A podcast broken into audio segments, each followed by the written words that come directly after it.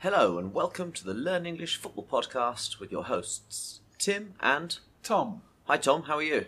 I'm very, very well, thanks, Tim. How are you? I'm very well as well. You've got like a football happiness look on your face. hmm yes, I am loving what's been happening the last week. We are, what's the best word? Engulfed, embedded, submerged in football. A feast of football. Yes, that's right. So I've been watching lots of games. What about you? Uh, I've been watching as many games as my boss will allow me to watch. Immersed, embedded, ingrained, to be kind of covered in something great. Submerged as well. Submerged, Yes, yes. that's right. So we're here today to talk about the World Cup. We finished the first round of games. Uh, the World Cup started less than a week ago. It feels like a fast forward World Cup with four games a day. Um, it's just brilliant. There are games all the time. it's almost hard to watch um, as many as you want to watch. I've been telling everyone I know just presume I'm busy. Don't ask me to do anything. Yes, uh, my wife understands that very well. Luckily, she's been very supportive so far, but let's see how it goes after another two weeks. yes, exactly. Um, and um, I think after one week of football, we've had a pretty good impression of some of the teams. Um, I think going into the tournament, there were there were maybe five or six teams that people thought could win it. I think that's been reduced, and I think. Um, We've also seen some really weak teams as well. Um, I think maybe teams are finding their natural place. We have a nice expression: "Cream always rises to the top." And I think we've uh, we've seen some teams who are rising and distinguishing themselves from the rest. And that's what we're going to look at first, Tom. Which teams have really stood out for you? And when I say to stand out, I mean to, to be noticeably better. Great question. Well, obviously, we have to go first to the teams who have scored a lot of goals. So we've got Spain put seven past Costa Rica. We've got England put six past Iran. Uh, however, and also France put four past Australia. However, Costa Rica, Iran, Australia, they're not the strongest contenders. We don't expect them to go uh, all the way in this tournament. So for me, the standout teams have actually been Saudi Arabia and Brazil. I chose Brazil because they played against Serbia, and you can see that this Serbia team actually have a lot of talent. They have a lot of quality. Not all 11 players, but they have enough quality that they had to push Brazil. But as you mentioned, the cream rose to the top last night, uh, culminating in Richarlison's spectacular uh, volley, overhead volley. Uh, and for me, that was one of the best teams who impressed me because they were playing against high quality opposition. Yeah, I couldn't agree more. They made Serbia look quite ordinary, um, and I think that was a real, uh, real, you know, sign of how good they were. And I fully agree with what you're saying that uh, England and Spain weren't uh, tested to the same extent. I liked how Brazil dealt with the pressure. Uh, there was a huge amount of pressure coming into this uh, tournament on Brazil. I liked the way they were able to change the match in the second half. Imagine being able to bring on um, Gabriel Martinelli, Gabriel Jesus, and other great players. Oh, you're Uh, mentioning Arsenal players. yeah, I am. Yeah, it's interesting. Richarlison's now got two more goals in this World Cup than he's managed in the Premier League for Tottenham this season. Um, but um, and and yeah, I thought this Brazil side uh, looked really good, really flexible. And let's not forget, you know, they can change it if it's not going well. They've got enough quality on the bench to bring on to bring on good quality players in and change the shape and things like that. Um, so I was very impressed by them. Yes, the other team I mentioned were Saudi Arabia, and the reason is again because they played Argentina, the second favourites for the tournament. Not only did they beat them 2 1 with a, a, a stunning second goal, winning goal, but after that moment, which happened early on in the second half, they then defended very, very well. Uh, they were not panicking, they were not desperate, they weren't launching the ball clear, just hoping to get it out of their box they controlled the game. You could see that they were very organised. Yeah, well, I mean, as we know from our preview podcast, um, this Saudi Arabia side has been together a long time. The manager's been there a long time. A lot of them play in the local league. Um, so that kind of tactical knowledge and uh, familiarity with their teammates uh, can only come from experience. And, you know, for all the quality in the world, if you're a well organised side and you know where your, your teammates are going to be at any moment, that that can compensate for a lack of quality, and it obviously has. It did. They limited Argentina to you know, half chances really in that second half, which for me was was particularly impressive when you're up against players like Lionel Messi and Lautaro Martinez. Yeah, well, um, I couldn't agree more. I was uh, thrilled with the Saudi Arabia result, especially as an England fan.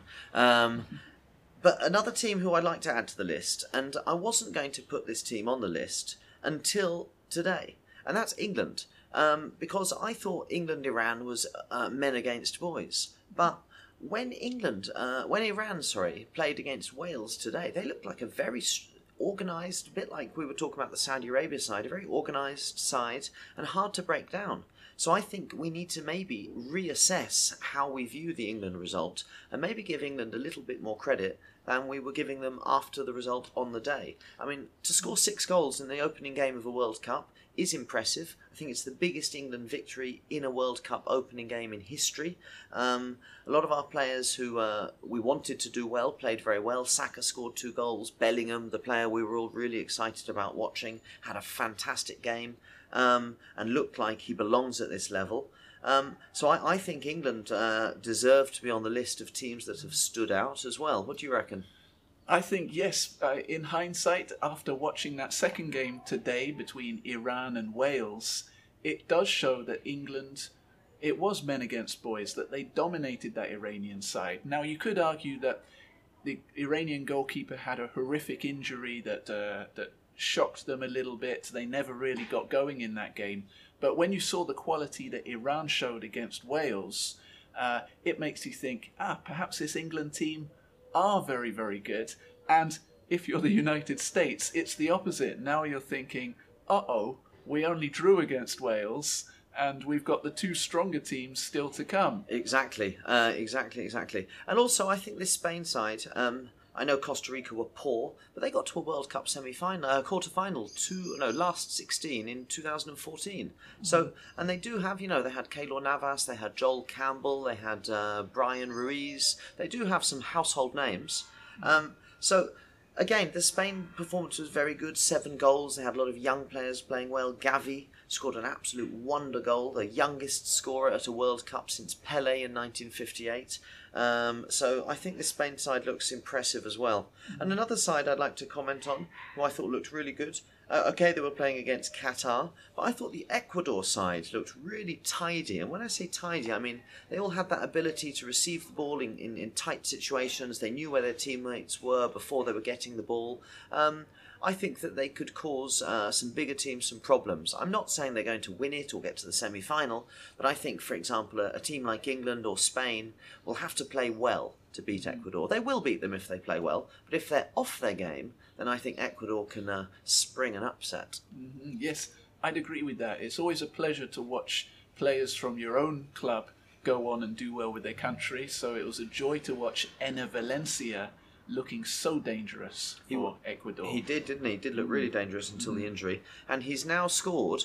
I think all six of Ecuador's uh, last uh, uh goals at a World Cup and if he scores their next goal for Ecuador, he will overtake Eusebio uh, as the person to have scored the most consecutive goals at a World Cup for their country without anyone else scoring a goal. Which is a statistic that I think, uh, if, if it puts you in the conversation with Eusebio, then I think that's a good statistic to have. That, that's not just a good statistic, that's a great statistic that some of our older listeners might appreciate. Yes, yes. right, so Tom, uh, from the teams that have uh, stood out for being good, have any teams stood out for being bad? Have any teams let you down? Have you been disappointed, particularly by any of the uh, any of the teams you've watched so far? Yes, four teams spring to mind. Two of them are obvious. Uh, Germany and Argentina are obviously two of the tournament favourites who lost their opening games against perceived weaker opposition.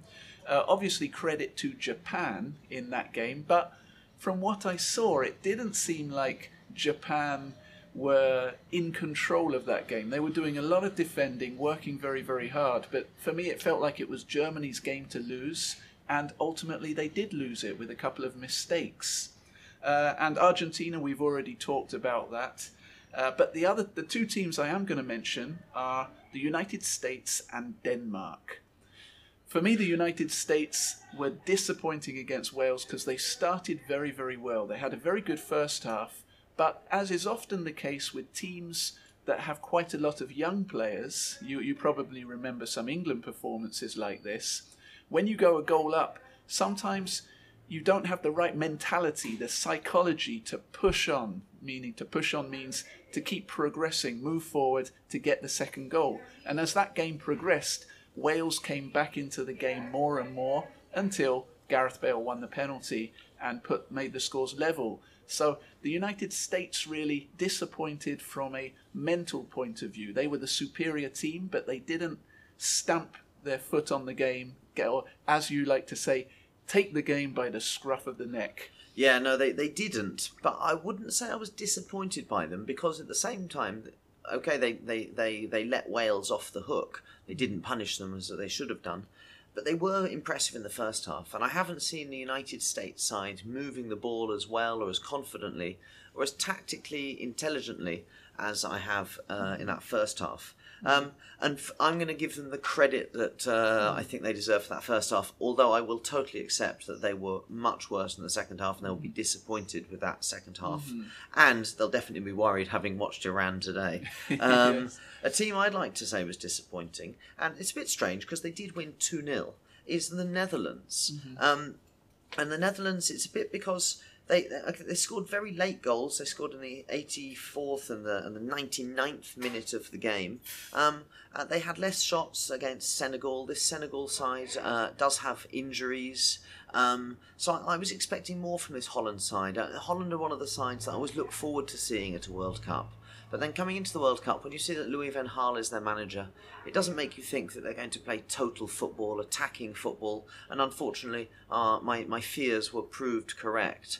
Um, and yeah, this Netherlands side, okay, they had Frenkie de Jong, who looked tidy in the middle of the park.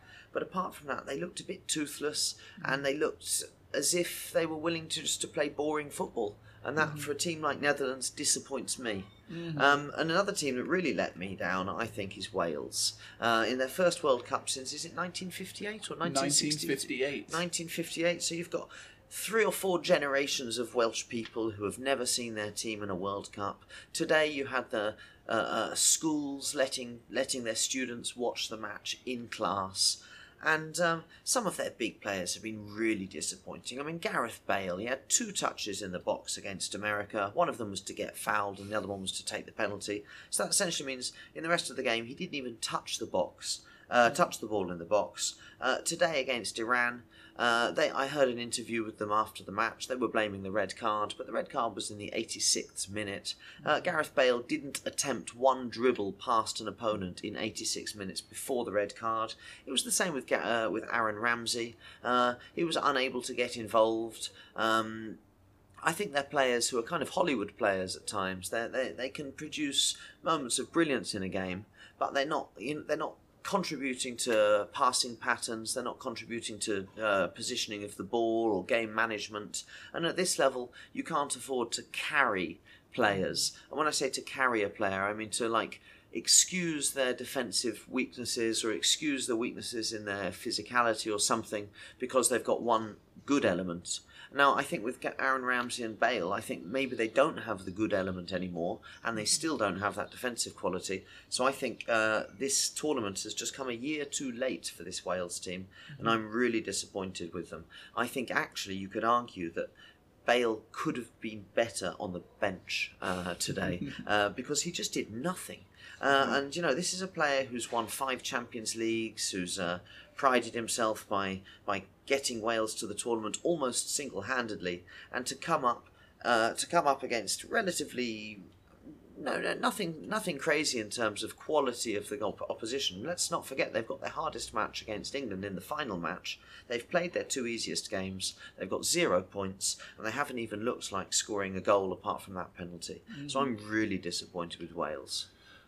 I think that there's another consideration with this Welsh team. You, you absolutely you're right about Ramsey and Bale. They're they're not the players they were a few years ago. They didn't uh, take the game. They didn't do what they needed to do. But I think there's a tactical consideration here as well because they were playing a three-four-three with wing backs, and uh, it meant that they had width on the wings, but they left a lot of space in the middle.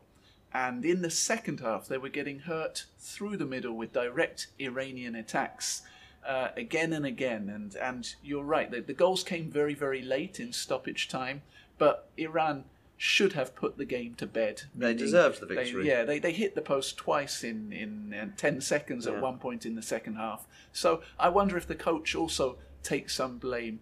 If a 4 4 2 or you know having a single or a double pivot maybe something a bit more defensive and solid in the middle of the park would have been better for that Welsh team.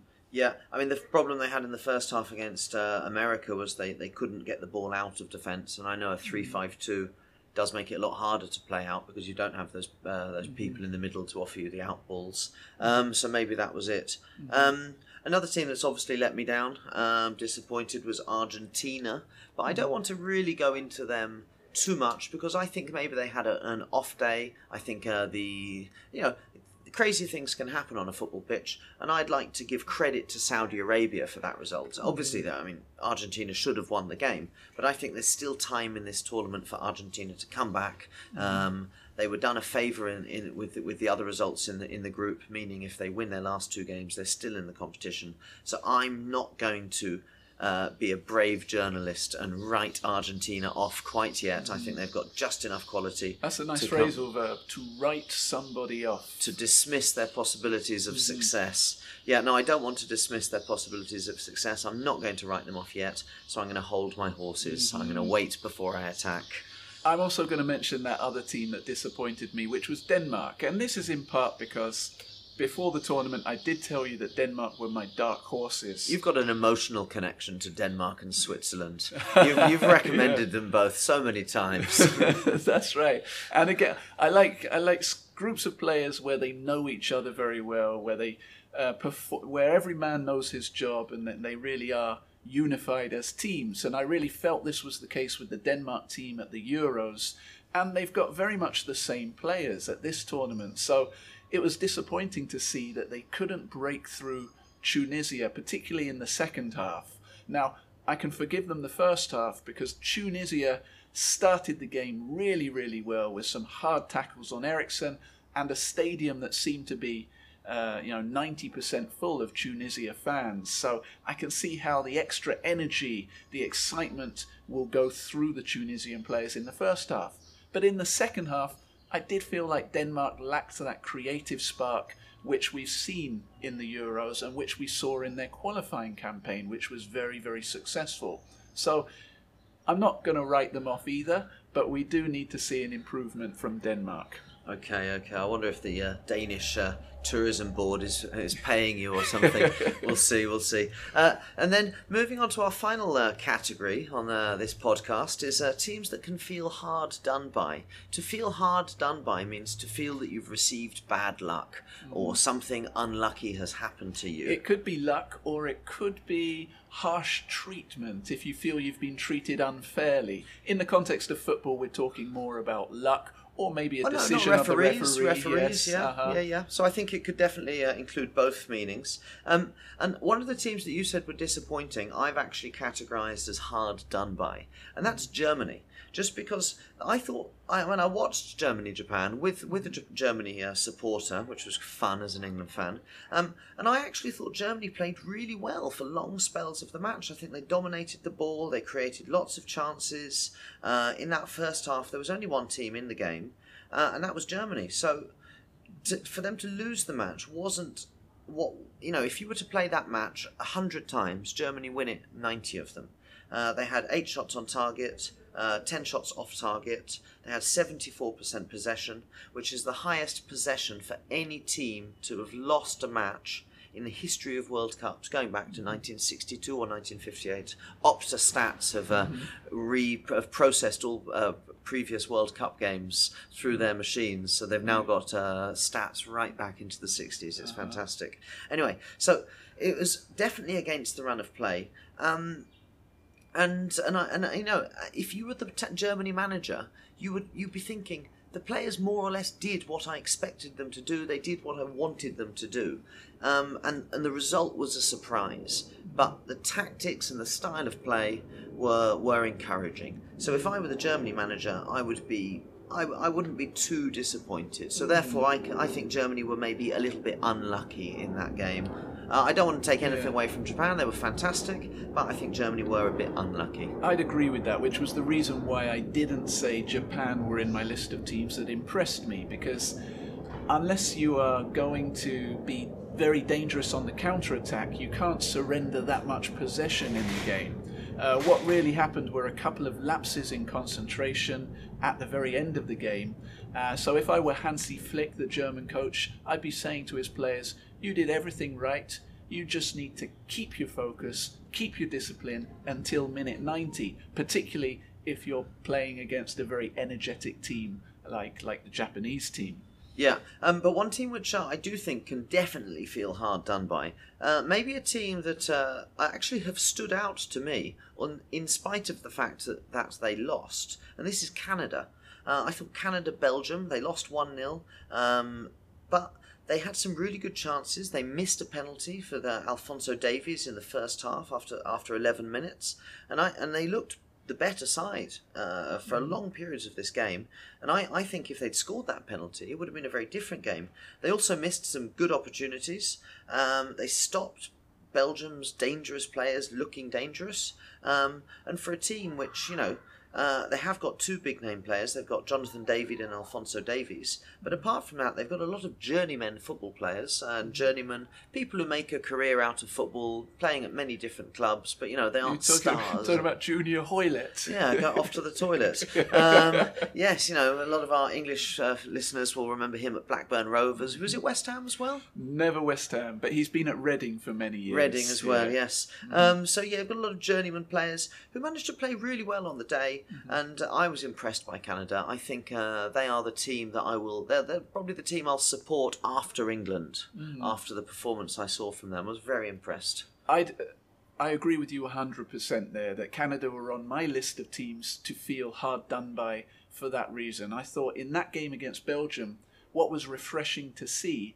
is that they didn't decide to sit back and have a strong shape and play counter-attacking football. They went on the attack. They in the second half they were pushing right up to the halfway line, playing inside the Belgium territory, which again is can be risky when you've got players like De Bruyne running out who could hurt you, but they were very, very effective. It worked for them. Uh, being bold, being brave, and really going for it was was admirable because not many teams will do that against a team such as Belgium. Yeah, I agree. I agree. Um, and then finally, and I think possibly this has been the most exciting match of the World Cup so far for me. Um, and the losers, I would definitely say, were hard done by, and that was Ghana.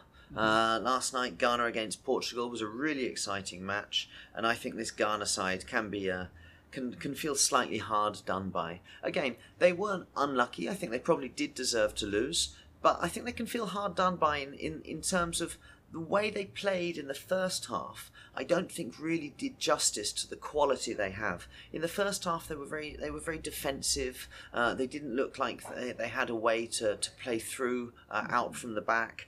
Um, and they only really started uh, after half time.